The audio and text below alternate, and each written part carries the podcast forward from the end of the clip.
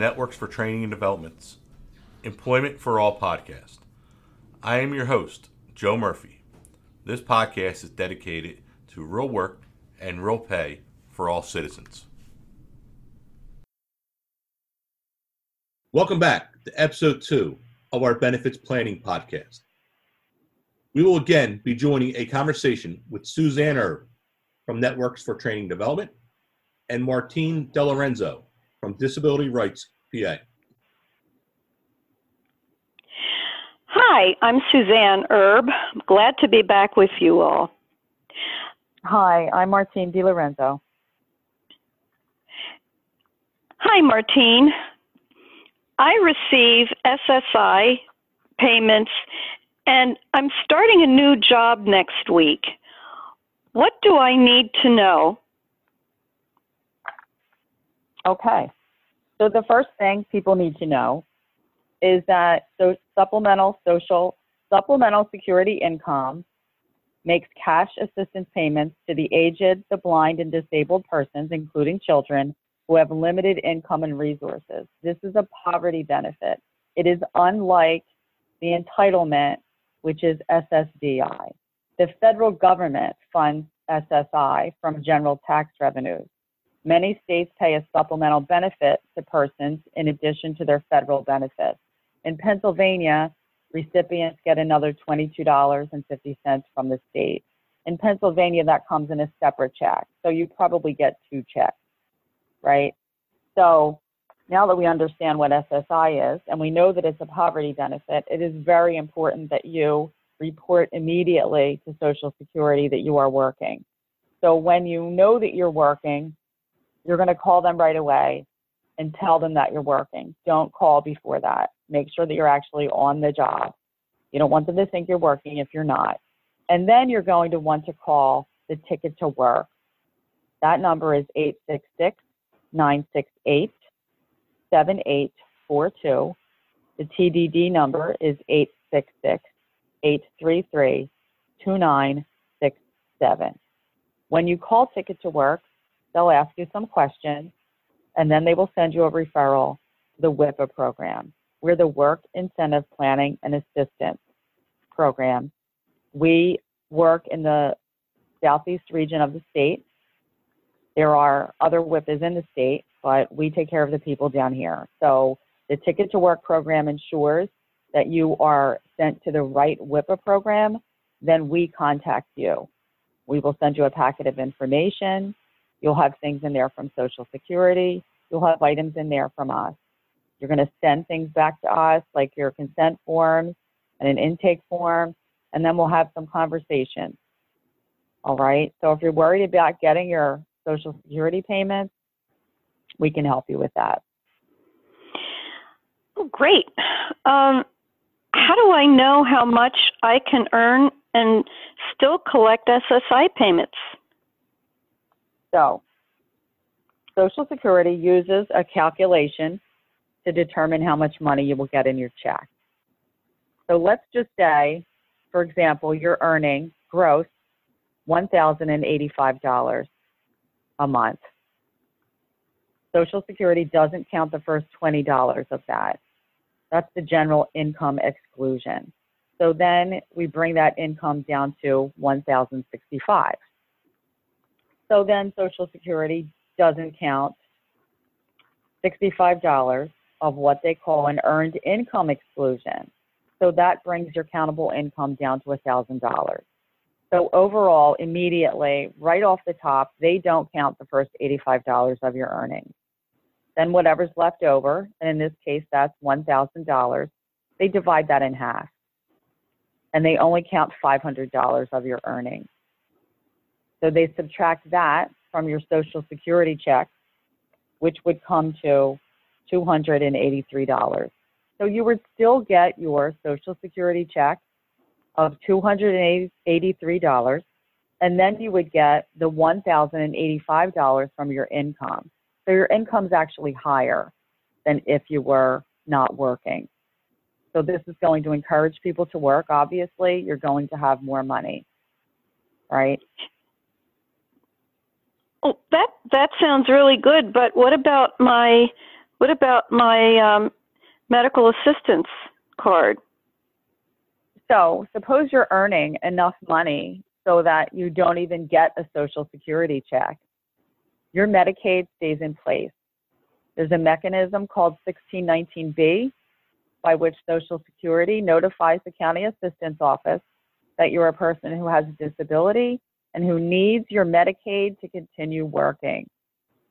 Therefore, you keep your Medicaid unless your income goes above $38,000 a year. Wow. Yeah. That's so so you're you're but how do you know that you know like what if they forget? What if they forget to call? Will they do that automatically or do I have to let them know? They do do it automatically. However, if you get a notification saying you are losing your Medicaid, please contact your WIPA.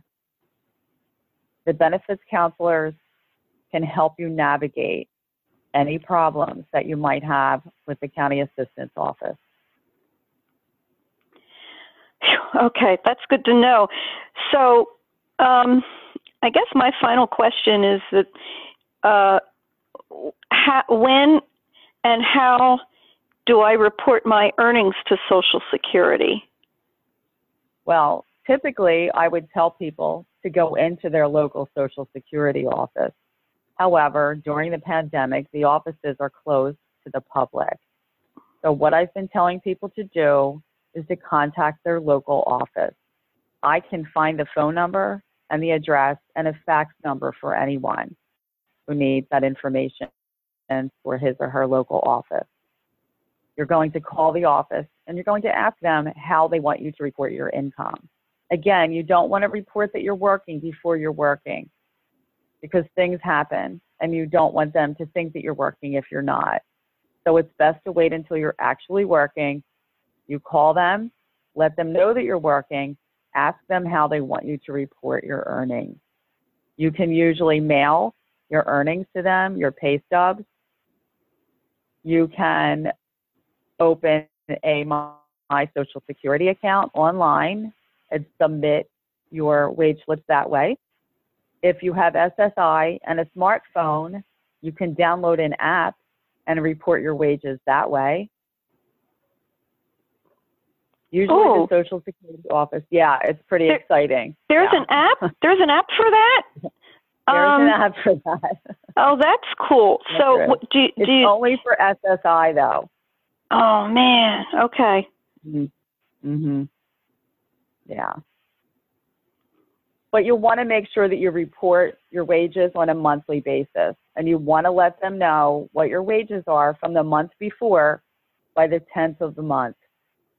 So if you're working in August, you're finished working, you get all your pay stubs from August within the first two weeks of September.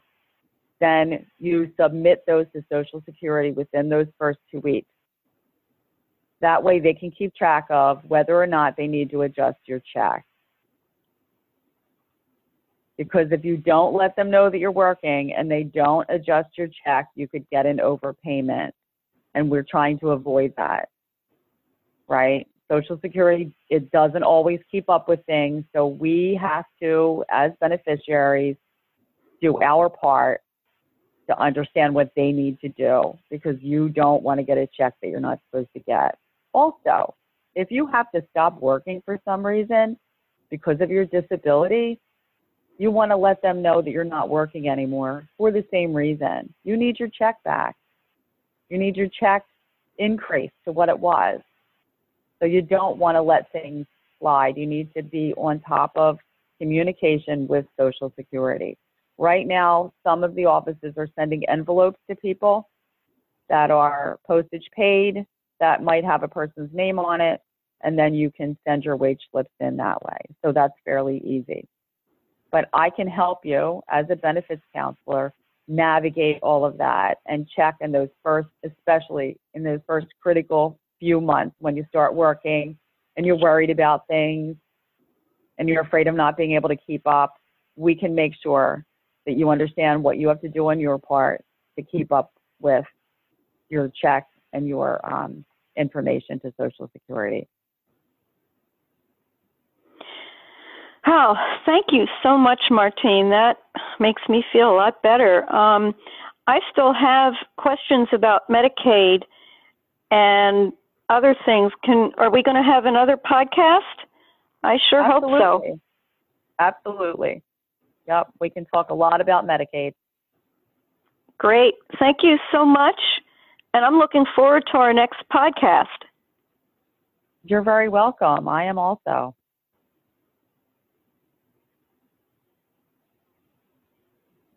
Thank you for listening to episode two.